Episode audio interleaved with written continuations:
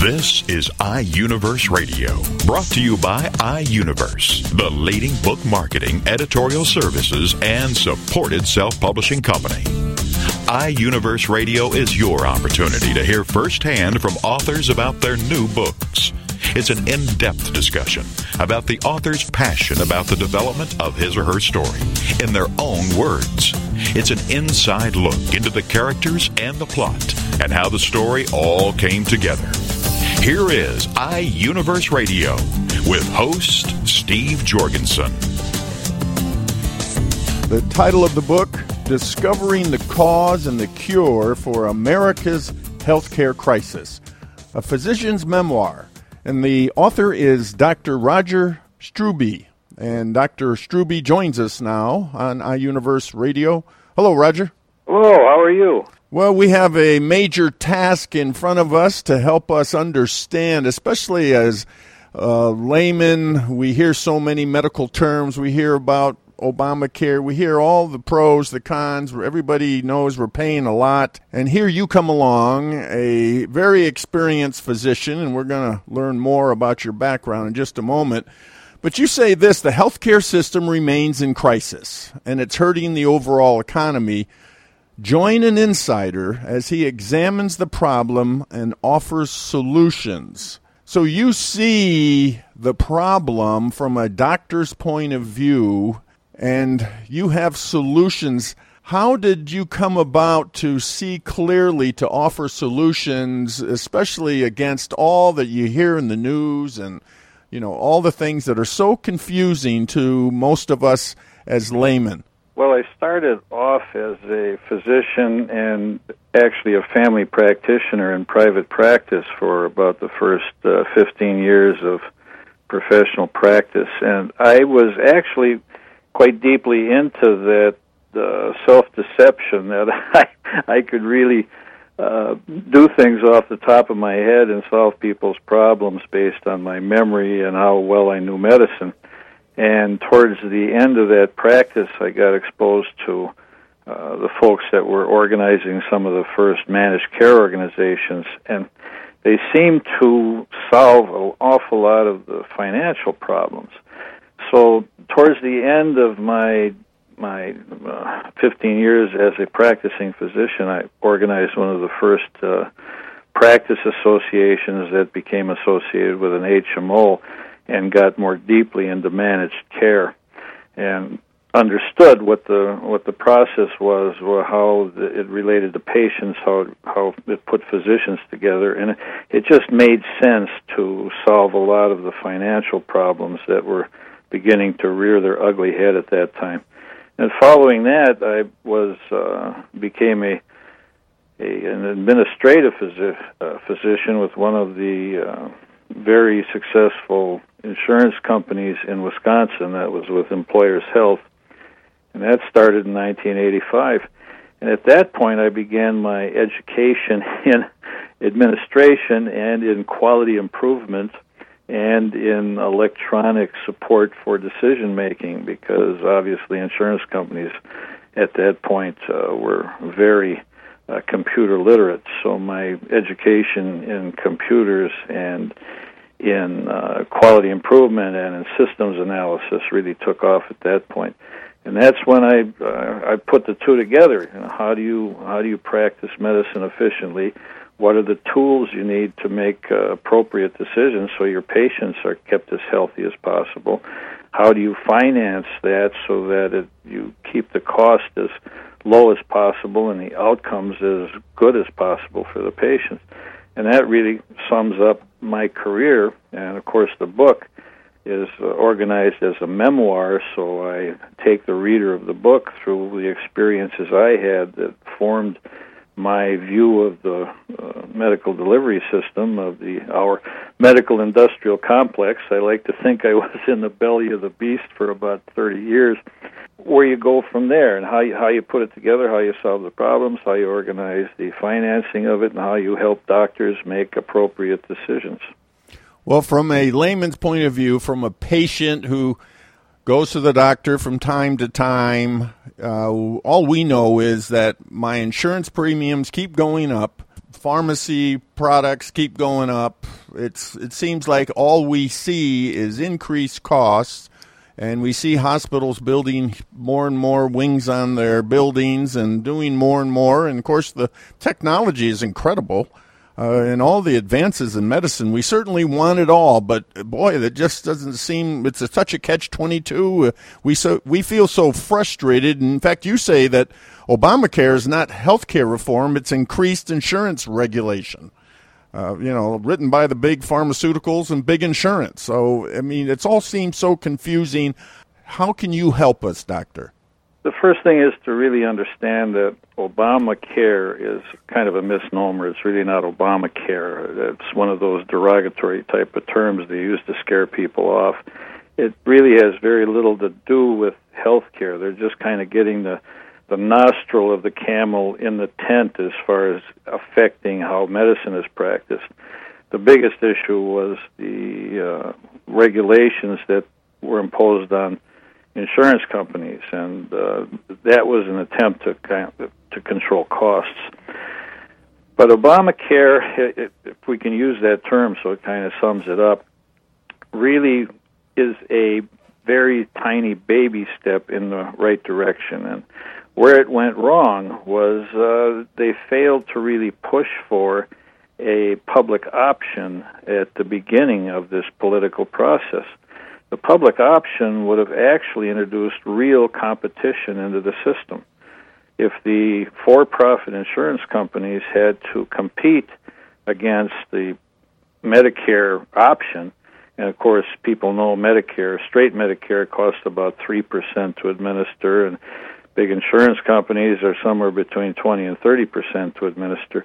You could immediately cut out 10 or 15 percent of the administrative costs. So the private for-profit insurance carriers would have to compete against a, a very efficient claims processing operation. And of course, in order to counter that, a lot of the politicians talk about how inefficient the post office is, how inefficient Medicare is, etc. Obamacare missed the boat because early on they just didn't push for the public option, which would have meant we'd have competition in the marketplace. So we do not have competition in the marketplace because the public option was uh, missed early on in the political process. It's it's difficult to understand how you could reduce from 10, 20, 30% all the way down to 5% just by going through Medicare. I mean, you still have to pay administration costs. Why would it be so much lower? Well, essentially, you don't see ads for straight Medicare, so there's no advertising budget. Medicare does not do these uh, pre-existing conditions. They don't exclude people because they're sick. They take on everybody because Medicare is essentially a self-insured um, product. In other words, they say they're going to insure people that are over 65. Once you qualify as 65, there's no screening procedure. So the people that are in insurance companies that do all that evaluation of pre-existing conditions and refusal of care and denial of of uh, whatever simply aren't there. So the administrative cost of that large section of uh, uh, administration goes away. Uh, Medicare does not have a extremely large, well-paid sales force with a lot of uh, advertising and glossy stuff. I mean, I, I am on Medicare. I go online and I uh, select my Medicare product, and uh, it's all over. I don't, I don't have um, excessive amounts of advertising coming my way from Medicare itself. Now, there are private companies that administer the Medicare product, and they have uh, extra services involved. And of course, I like a few of those extra things that are uh, offered by those Medicare uh, products. So I have one of the Medicare uh, products that are offered as part of the Advantage plan.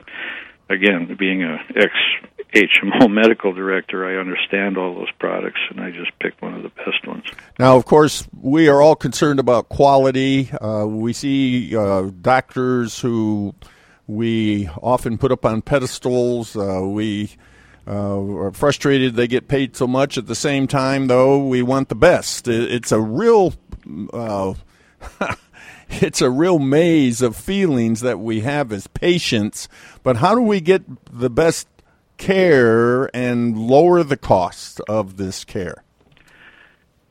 Well, it's difficult to do with our present system. Uh, first, we have to understand what quality is all about, and essentially, quality is the uh, delivery of uh, health care that uh, is medically necessary. In other words, stuff that works.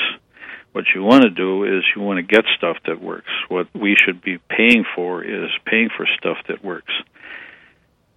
In a free society, you can get all kinds of stuff. You can get any kind of medical care you want, anything that the physician is empowered through licensure in the state to deliver, you can get. You can get plastic surgery. Much of it is not paid for because it's elective and it's not medically necessary. So that's kind of the concept of part of the, the cost saving piece is to pay for what's medically necessary. Now, in order to make that determination, you have to have people that really understand the science of medicine and make the policy determinations that say we're going to pay for this stuff and we're not going to pay for that stuff. And those determinations have to be made based on science, not on politics and not on special interest groups and uh, the pharmacy people that want to sell drugs at high prices and all that sort of thing. The layperson has a lot of difficulty determining what quality is because they're relying on their physician. The physician has to believe that they know what they're doing, otherwise, for most most doctors, most of us, it'd be very difficult to sleep at night if you really understood the error rate that is being produced by most doctors. And they can't see it because they're right in the middle of doing it, and they're in the middle of uh, the, the philosoph- philosophical view that a lot of most of what they do is appropriate. When you back off from that and you, you get a higher view of what's actually happening in medicine, and when they do the studies, about 40% is documented as inappropriate, ineffective, harmful, wasteful, whatever. The layperson really can't make that determination. Most lay people don't understand enough about medicine, medical science, and how these determinations are made to understand whether the doctor is offering a service that is uh, appropriate, effective, safe, you know, efficient, reasonable cost. There's no way of judging that. So, uh, patient uh, advocacy people that talk about competition being just give the money to the patients and let them bargain with their doctors, it's actually going to go in the wrong direction. So, part of the problem is the physician's understanding of what's happening out there, and part of the problem is the patient's inability to really make solid quality decisions. Who helps the uh, patient then? Who helps the patient? Uh, is it government? I mean, I don't want government that doesn't seem to know much about anything. I want somebody in the medical field helping me. Well, you, we're really not ta- talking about taking the power out of the hands of the physician. What I'm talking about is providing the physician with the tools that are necessary to be able to practice quality health care, quality medically necessary health care. Right now, physicians do not have those tools. And the reality is that the memory based system, for doctors using their memories to make decisions, it's kind of like draw, shoot, aim. It's like um, trying to remember uh, enough about the uh, drugs you're prescribing to know all the interactions when you're actually writing for the drugs. And most physicians, in fact, the human mind is not capable of doing that. So the concept is how do you get tools into the hands of the doctors that they can use when they interact with their patients to make proper decisions with the input of their patient in real time as they see those patients. How do we upgrade the decision making process of the physician working with the patient to try to achieve the best outcome? So we need new computer models, new software to help us? Well, that's one of the central issues that has to be developed. Now, there are uh, these tools being developed In fact, the uh, Veterans Administration has some of the more advanced uh, electronic medical records, and they are putting in decision support tools. In other words, intelligent uh, medical decision support. It's important to understand that's support. That's not something telling doctors what they must do. It provides the doctors with warnings when something's being done that is totally against medical science, and it also says, well, here's the, here's the top thing that will, will probably help. Here's the next thing that may work uh, and and will may work as well. Then it become a, uh, the doctor's responsibility with the patient's input to make a proper determination using up to date, state of the art information presented at a time when they're actually seeing the patient. So that is the piece that really saves the money. And people say doctors get paid too much. Doctors actually don't get paid too much. They're they're really kind of in the in a slot depending on their training and expertise where their their compensation, their personal compensation is not a big issue. What is a big issue is the fact that physicians order about twice as much stuff as is necessary. Ah, right. So I did a little uh, spreadsheet on the number of doctors in this country and the amount of money spent on uh, total health care in this country. I came up with a figure for $3 million for each and every physician in the country. In other words, each doctor on average spends $3 million a year. Wow. Now they take home a hundred thousand, hundred fifty. Right. Maybe if you're a neurosurgeon, uh, you, you might make four hundred thousand a year. I happen to think neurosurgeons, a good one, is probably worth four hundred thousand Sure. a year. Sure. No. I think our primary care docs are worth more than the hundred or hundred and a half they get. And in fact, if the tools are in the hands of the physicians to make proper decisions up front, there would be more power in the hands of the primary care docs to make appropriate decisions. And the, the whole thrust of this is to decrease the amount of unnecessary services that are being provided to people by providing docs with the capability of working with state of the art medical decision making tools. And that's really kind of the summary. I mean, if you can if you can help physicians make appropriate decisions that eliminate uh, let's say 30%. Let's just sh- see. I believe it's about 50% of stuff that's not appropriate. Uh, there have been documented uh, studies done by Dartmouth, the Dartmouth Atlas, that say it's 40%. That's a lot of money. I mean, we're talking 2.5 trillion dollars a year in healthcare.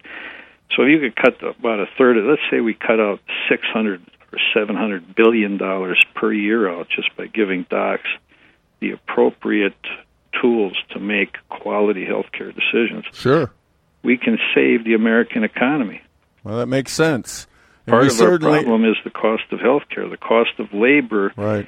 the cost of labor is out of sight partially because of the cost of benefits. and our and our expectations as patients too. And uh, boy, that's a that's a tough uh, decision to make where you uh, keep applying health care or medical procedures and where you stop. Uh, that's a tough one. So uh, we're not going to solve that in this interview. we don't have any more time, Doctor. We really appreciate you being with us. Uh, a great discussion, and uh, sounds like you really have zeroed in on some uh, appropriate and much needed solutions. The title of the book, Discovering the Cause and the Cure for America's Healthcare Crisis, a physician's memoir. And the author is Dr. Roger H. Strube. And Dr. Strube, tell us how to get your book. Well, you can uh, sign on to Amazon and order it through Amazon by searching for the title or my name. Uh, I have a website uh, that'll direct you to various places. Website is rogerhstrubemd.com, and um, just do a Google search and you will find lots of sightings for the book. And Strube is spelled S T R U B E. Thanks so much for being with us, Doctor. Thanks for this interview on iUniverse Radio. And thank you very much for giving me the interview.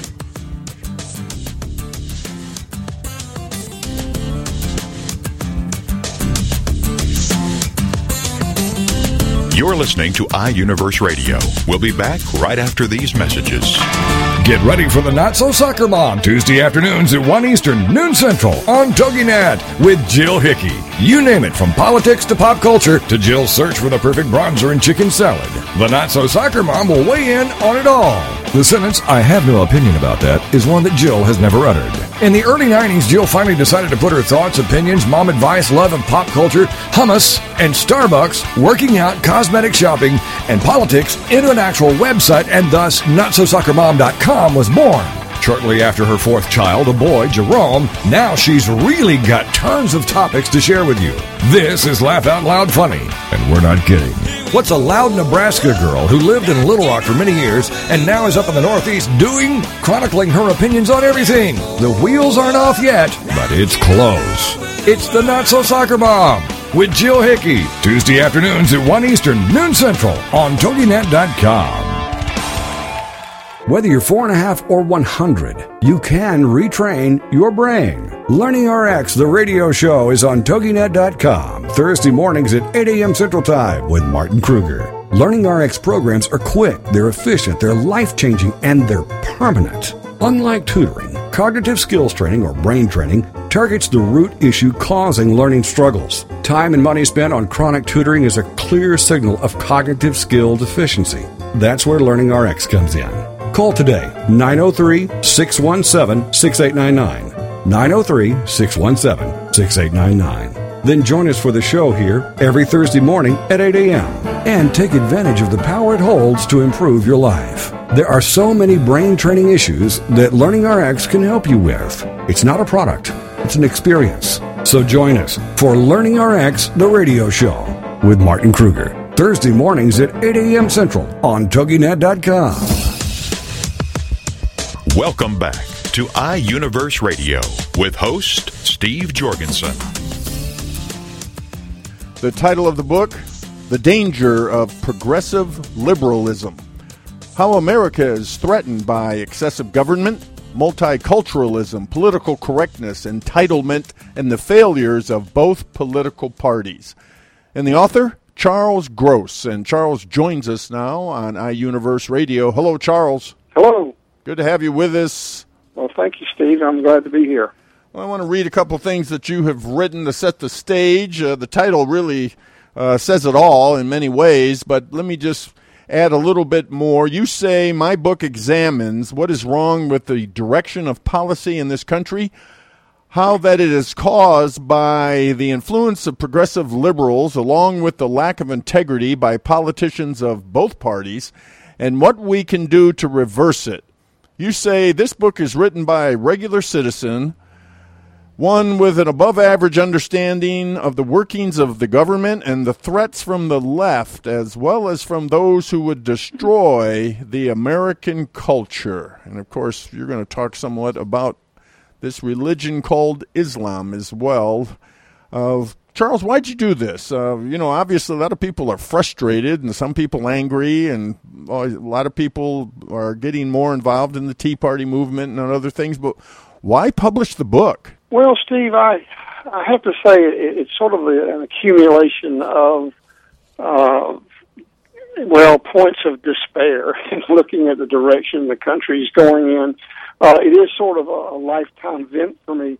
you know, I became concerned particularly, uh, you know, in the in the Bush years, the George Bush years, as the Republicans gained control, you know, of, of both sides of, of the Congress and the presidency, and yet they failed to rein in excessive spending. They failed to, uh, you know, um, produce good policy about the environment, about energy, and so forth.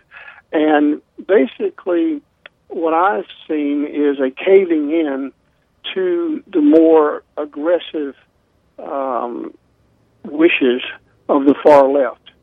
And so then, when the elections of 2008 gave control of most of the government to um, a radically high spending, uh, sort of, uh, you know, progressive liberal almost socialist strategy. Um, it, was more than I could take, so I had to basically speak out, say what I wanted to say, and and uh, hope to spread the word, hope to maybe inspire uh, a lot of people who believe similarly to me, uh, who are somewhat passive and frustrated and don't know what to do with their uh, their frustration and their fear over you know the direction of the country. So that's basically my motivation. I, I do want to, uh, more than anything, I would like to sort of prod or spur people into thinking and more action in terms of monitoring their politicians, um, voting for their own best interest, and so forth. Why do you think, as you make a case for uh, some of these things we'll talk about, you say that liberals consistently say one thing and do another? Why is why is that? Well, it's it's um, it's interesting.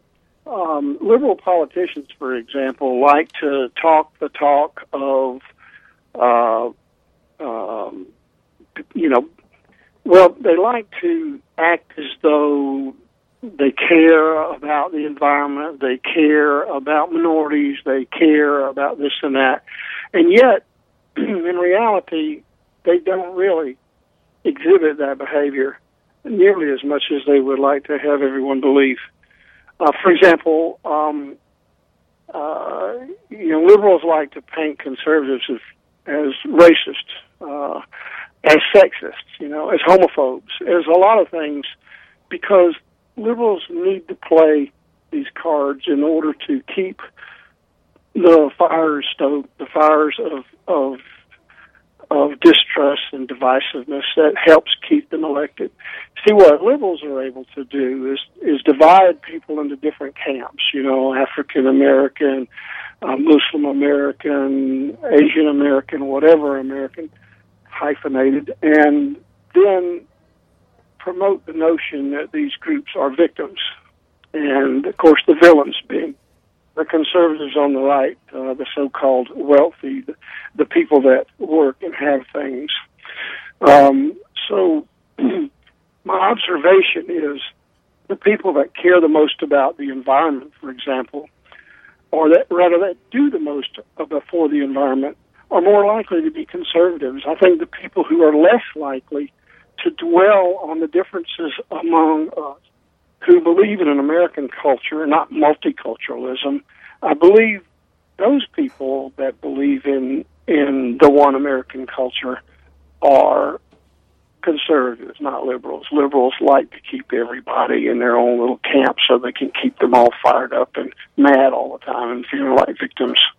Well, there's a real debate from uh, the left and the right about the virtues of big government. Uh, so many people ad, uh, advocate that big government solves problems, and of course, the Tea Party uh, activists and others on the right are, are against that. Uh, tell us about your view of big government. Well, this nation was founded, first of all, on the idea that the federal government would have a limited role uh, in governing the lives of people, and we were founded on the notion of individual liberty uh, and individual um, self-reliance. Um, there, there is a notion among those on the left and that includes a whole array of different philosophies from socialism to you know marxism to communism to progressive liberalism and so forth that people are if left to take care of themselves people are too selfish and too you know self-centered to care for their fellow man and and and so their belief is that it is the role of the government to provide for everything. We hear the terms, you know, cradle to grave or womb to tomb government um, uh, programs, and th- that is what those on the left tend to, if not believe, at least support. Um, the notion that the government can do it better for you. Now, what we see historically is it doesn't work. Um, as governments take over more and more uh, of the daily you know functioning uh, of the people. Um, you know, before you know it, the the fewer people are working to provide for more and more people, and that's where we're headed. We're we have less than half the country um, paying paying income taxes, or, or way less than half the country taking less from the government than what they give. So. Um, as that grows, it's just obvious that as more and more people uh, join the ranks of, on the entitlement in the, in the entitlement programs, and fewer and fewer people um, are left to pay for it. That cannot, it's not sustainable. It's not as government grows, the cost grows, and the number of people um, required, or the number of people that are supporting it, shrinks. Uh, another aspect from the liberal side is the notion that the wealthy, uh, the wealthy don't pay enough you know, the, the, the greedy wealthy don't pay enough to help support those in need. Well, that's just, you know, there's such a it's such a farce. Um, you know, we already tax our corporations at the higher rate, almost double the average around the world. Uh, you know, we we we take away a third of uh, better than a third of what you know so-called wealthy uh, people make, and the the majority of the so-called wealthy, the people on the, that the uh, those on the left call wealthy, are not really wealthy. Um, you know, to the average guy, you know, makes fifty, sixty, forty, whatever thousand a year, thirty, twenty, nothing. Um, you know, the, the notion that somebody that might make two or three hundred grand a year is is rich is extremely misleading. Um, you have all these small businessmen who who may take in and may earn a quarter of a million, half a million, whatever. Um, but what they're doing is with their money generally is they're buying a decent house, a decent car, putting food on the table for their family, and then reinvesting much of what they made back into their business, which creates jobs, uh, creates goods, and so forth. So this this wealthy, the notion of taxing the wealthy is it, just it just doesn't work. And furthermore, if you talk about the super wealthy, let's say people that make seven figures or better a year, a million or more a year, there just aren't that many of them. So there's no way that you can raise income taxes on only the highest uh, earners and have much of an impact at all. Uh, you must raise taxes on all levels of income you must raise taxes on the middle class if you want to really in, increase revenue. And of course, the increase in revenue is short term because the uh, the negative effect on the economy of raising taxes ultimately leads to fewer taxes collected. That's been proved time and again. And Steve, I have a, lot in my book, you know, the danger of progressive liberalism, a great example of uh, about policy. Um, John Kennedy was president in the early 60s and had a a, comp- a sizable majority in both the House and Senate of Democrats. When the the country, uh, the economy was a little sluggish um, when he took over, and one of the things that he did was he proposed, and Congress passed a reduction in taxes on the wealthiest Americans. Now, this is a Democrat a completely Democrat Congress and president that realized that by doing so they could stimulate growth in the economy, stimulate business growth, and it worked. And so we had a nice little upsurge in prosperity caused by that. Now you think of the liberal left of today, the Democrat Party of today. Can you imagine a proposal coming from them, such as that which came from Kennedy and his Democrat Congress. It won't happen. So it's a great example of how the left has moved. Uh, they're no longer uh, they're no longer as influenced by the moderate or conservative Democrats. Um, they, they're taken over by the far left who only wants to scream about taxing the wealthy. And look at Obama's speech the other day when he said he railed on and on about corporate the tax break for corporate jets, for private jets, and he he suggested that uh, if we don't take away that tax break, that we might not be able to fund uh, meat inspection by the, uh, you know, FD, Federal Drug Administration, Food and Drug Administration, or we might have to cut out college loans, or we might have to cut out services for elderly, and, and this is totally a total uh, just avoiding the facts. Uh, the facts are that the corporate jet tax break was part of Obama's stimulus package that was passed in February of 2009. Did he mention that? No.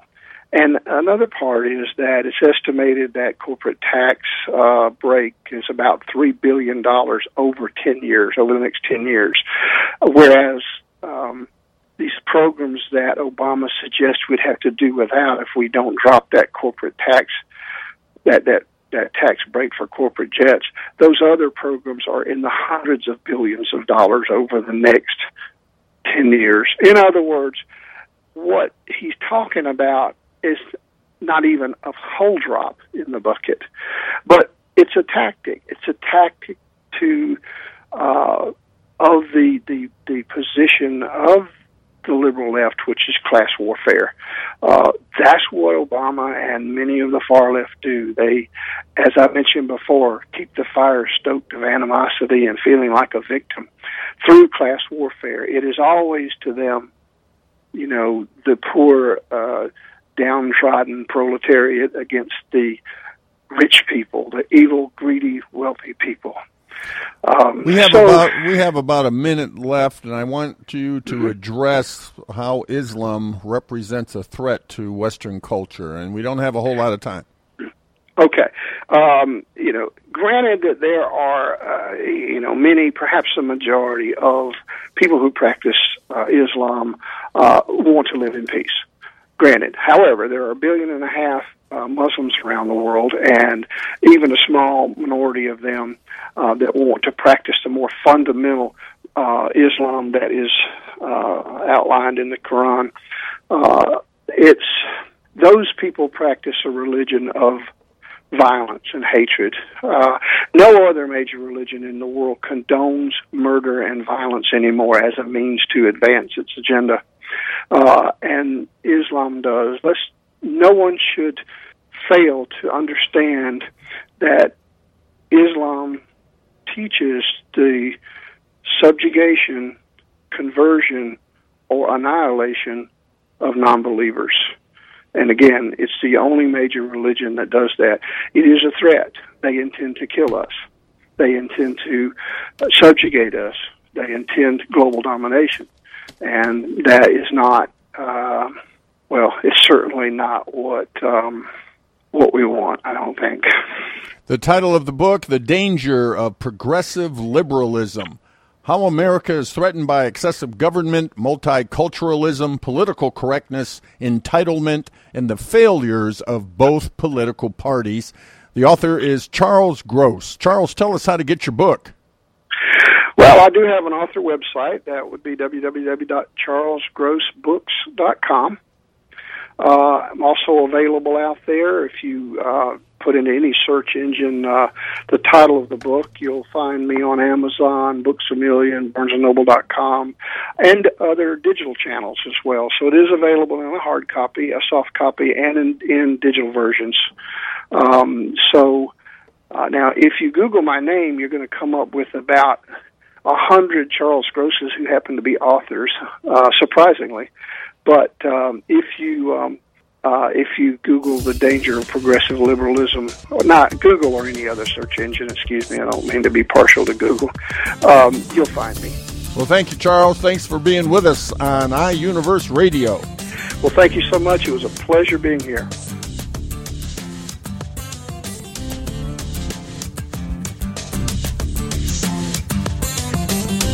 You're listening to iUniverse Radio. We'll be back right after these messages. Hi, everybody. This is Pete Dix of Beatles and Beyond. Why don't we all come together and hear some of the tracks off the latest Beatles release on this radio station?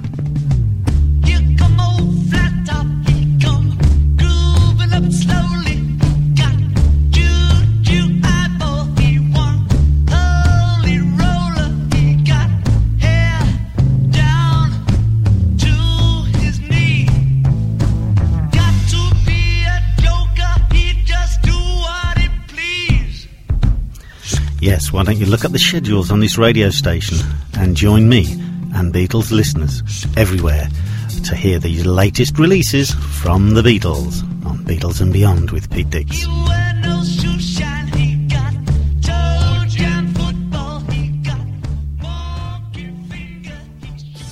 Girlfriended is on TogiNet. Thursdays at 10 a.m. Eastern, 11 a.m. Central, with your hosts Patty Wyatt and Lisa Jernigan.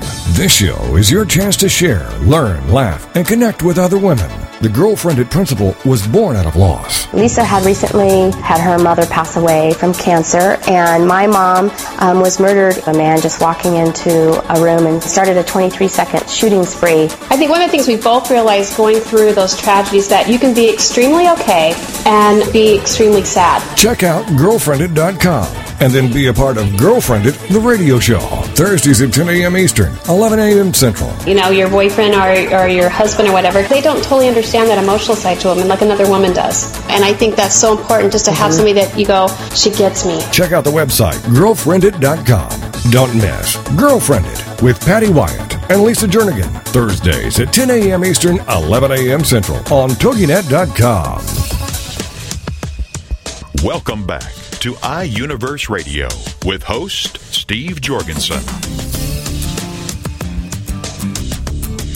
The title of the book, Battered Earth, and the author is Deborah Hilleren. And Deb joins us now on iUniverse Radio. Hello, Deb. Hi, how are you today? Well, we're going to read a few things that you have written just to set the stage for this very controversial book. Uh, certainly a book that is, well, at least the theme is in the news today uh, a lot. We're talking about climate change, and this is what you say. Battered Earth is a novel that is comprised of international intrigue, peril, and perseverance as a few brave individuals try to save the planet from environmental calamity while hidden powers seed to destroy them. While hidden powers seek to destroy them. I don't know any other book that uses climate change sustainability in a fast paced novel that has the potential to be a bestseller. So, why the motivation, Deb? Why did you go this direction? Well, I was very interested in getting a uh, book to market with modern themes um, that uh, you know nobody has really broken through and been able to get a bestseller. And many people have dealt with this whole topic of uh, climate change and sustainability in more of a doomsday type of a plot. And what I wanted to do was do an intelligent um, fiction so that people really could uh, be drawn in and uh, be really im- uh, taken by the story and have it be a fast-paced story and a page turner. And uh, then the background is um, pretty much the um, extreme weather, which actually we're kind of experiencing today. Uh, the book was set in the near future, but uh, so many things have happened that uh, it, a lot of it is around uh, the events like we've had in the last uh, six months and last year. Now, the majority of the book takes place from Stockholm to St. Petersburg. Why that? Why those places? Yes, uh, they the people come are coming from all over the world, but they are going to a climate forum in Stockholm, and that actually happens to be an area that I traveled uh, uh, that same route. Uh, so a lot of the book is based on facts. Um, it's uh, obviously fiction, but it is based on facts. Uh, for example, in one area there talks about canisters of nerve gas that were left over from World War II on the bottom of the Baltic Sea, and all that is, you know, reality. There are canisters that are eroding on the bottom of the of the sea. Uh, but the idea was to to make this a page turner, uh, not to like belabor the subject of the pros and cons of uh, climate change uh, because you know people disagree with facts or whatever. But it's more a viewpoint of um, these events, these type of events happen, um, and the idea that it's happening worldwide and based on the Baltic is is just based on where I traveled and my knowledge base. I think in that whole area. Is that why you say The Battered Earth is a suspenseful novel that has a conscience? Yeah, so uh, the idea is just uh, when you're reading, you have to think just a little bit, uh, and it's in a in a new kind of a breakthrough area. What I'm hoping to do, and the conscience is Uh, the characters uh, want to do good. Uh, the main character is somebody, she's the head of a private foundation, and uh, she's kind of tired of having to go help people after disasters. Uh, she wants to um, help them before they've been harmed. And so that's kind of her change in strategy. And again, it's based on the realistic events that happen, not so much trying to convince people about the fa- facts of whether climate change is happening or not, or that you know what scientists are doing it about it. It's just more taking the situations and uh, uh, involving people in those situations. Well, give us some more specifics about Nicole Hunter and what she's involved with, what uh, uh, foundation she's the head of, and what they're doing. Okay. Uh, Nicole is coming from Seattle. She's a director of a richly endowed private foundation, and she's, uh, like I said, been disillusioned trying to help people after they've been harmed.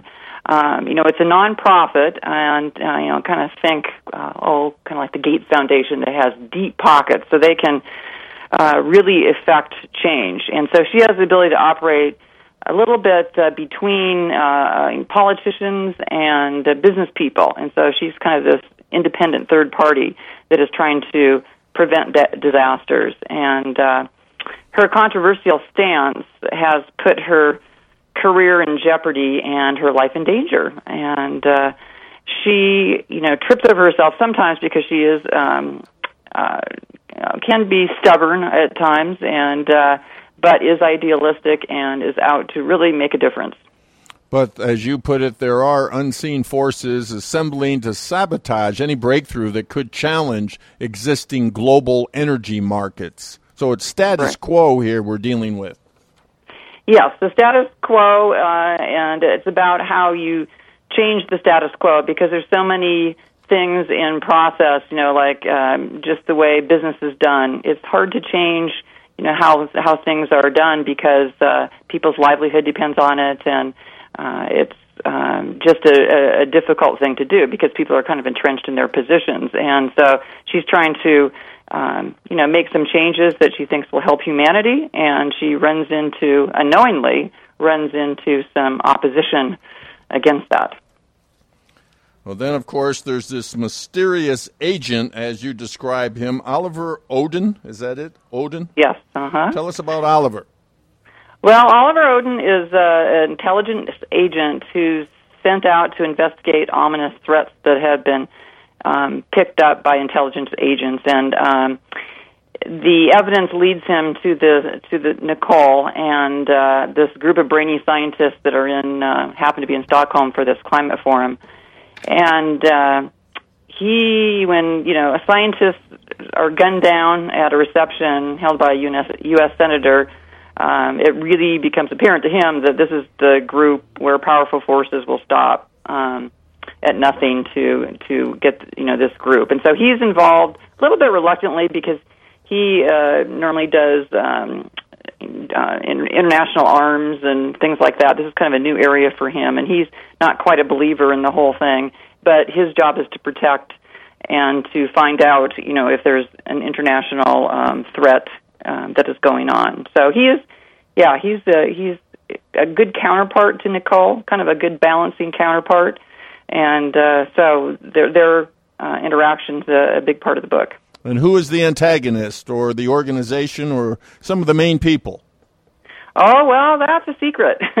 that's a secret. Uh, you'll find out. Uh, uh, there's, uh, you know, student uh, students involved, and uh, but uh, I think uh, what I did not want to do is make this the standard uh, CIA, FBI um, kind of crime novel type of thing. So if you think. Uh, but there you know, is an extremist group here that's trying to stop all this.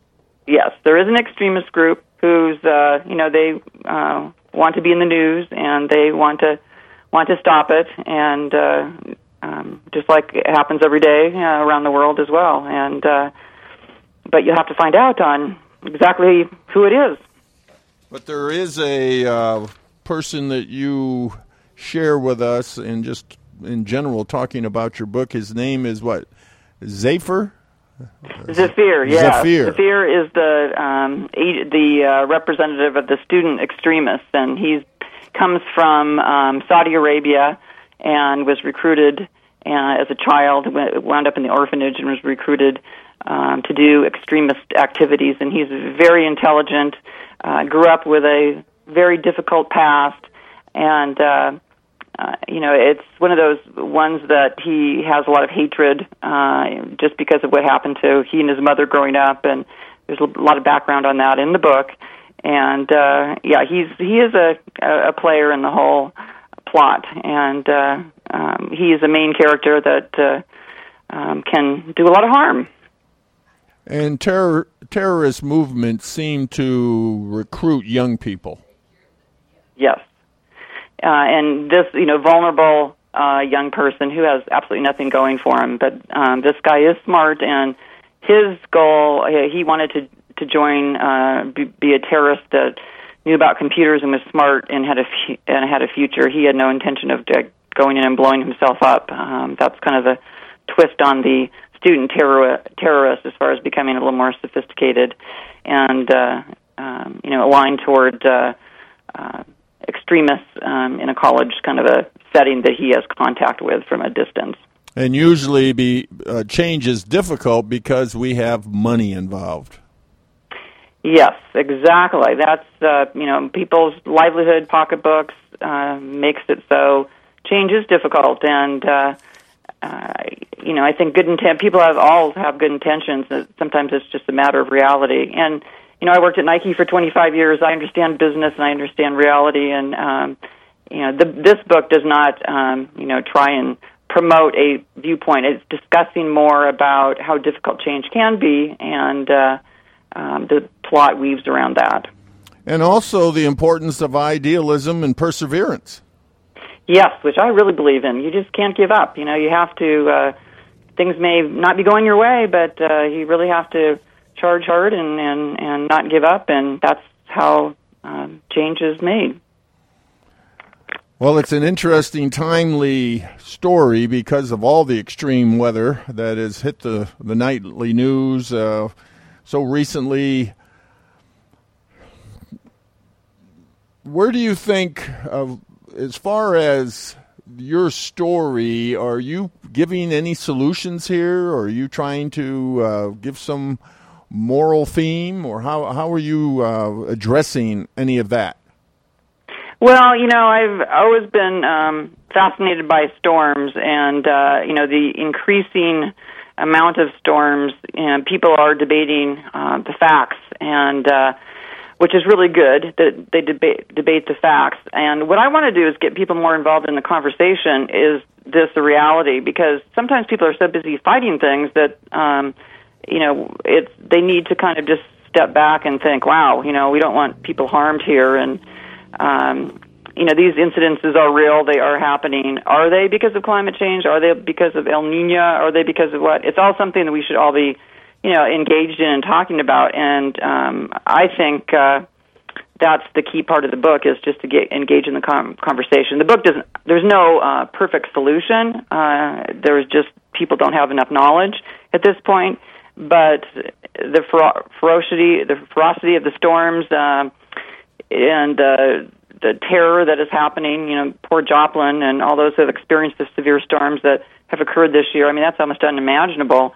And uh, I don't know. It just seems to me that it's it's a topic that should be in movies. You know, it should be um, in uh, newspapers. You know, and and not so much of a we're going to die tomorrow, but hey, what can we do about this in a positive manner? And that's what this book is about. You know, it's a, it is fiction and. It, the the plot is exciting, but it is just to involve people and get people talking about it and see what we can do um, to change things. And I think the whole the idea of uh, perseverance and not giving up on a topic this big, you know, because we don't have all the right answers yet. People are are searching for the answers. That's what, what I was really aiming for. So, who does the book appeal to, and why? Oh, that's interesting. You know, I came from a very marketing background, and so it was about targeted very specifically to a niche. But I have found that it's broader than I than I thought. Um, on my fan page, you know, I have a lot of young people, um, which I, I was thinking it would be more like oh, thirty to fifty um, people who read a lot, and uh, both men and women like it uh, because we have both uh, Nicole and her counterpart uh, Oliver. So it seems to really appeal to both men and women because there is quite a bit of uh, action and uh, suspense. So um, it's turned out to be a lot broader than I thought, and young people are also very, very interested in the subject, and, and um, they are reading it and uh, want to discuss and that kind of thing. So it's much broader than I would have normally thought, uh, because again, my my, my training is always always target very tightly, but um, it, I think it's it's designed to be kind of a popular bestseller type of book, and that's what I really want it to be. Um, and I'm hoping that's the, re- the direction it's going in. Well, we have time for just uh, a minute or so worth of closing thoughts. What would you like to share with us, Deb? Well, let's see. Um, suspense novel with a conscience. I think uh, you know, fiction can be both entertaining and motivational, and a way to explore new ideas in a non-threatening manner. And I really hope just to draw people in who maybe not normally would be involved or interested in the subject. And change is difficult. You know, as humans, we get set in our ways, especially when it threatens our pocketbook or traditional belief system. And, um, you know, that would be something I'm very interested in. I also love the characters and their point of view because I always think people, every person has a reason to be who they are. And, uh, sometimes they can be misguided and sometimes they can be idealistic, but you know, there's something in their backgrounds that really creates that, and this book explores that. And I guess again, just the I, leaving with uh, not giving up even when the odds don't look good. And those are the people who will leave the earth in a better place. The title of the book, Battered Earth, and the author is Deborah Hilleren. Deb, tell us how to get your book. Well, the book is on uh, Amazon.com at the moment. It just was re- newly released, and also BarnesandNoble.com uh, iUniverse that uh, earned Editor's Choice and Rising Star Awards out of the block, so I was happy about that. And then hopefully you'll, you can order it at your local bookstore. Thanks for being with us on iUniverse Radio. iUniverse Radio is brought to you by iUniverse, the leading book marketing, editorial services, and supported self publishing company. iUniverse Radio is produced by TogiNet Radio. Radio with a cutting edge.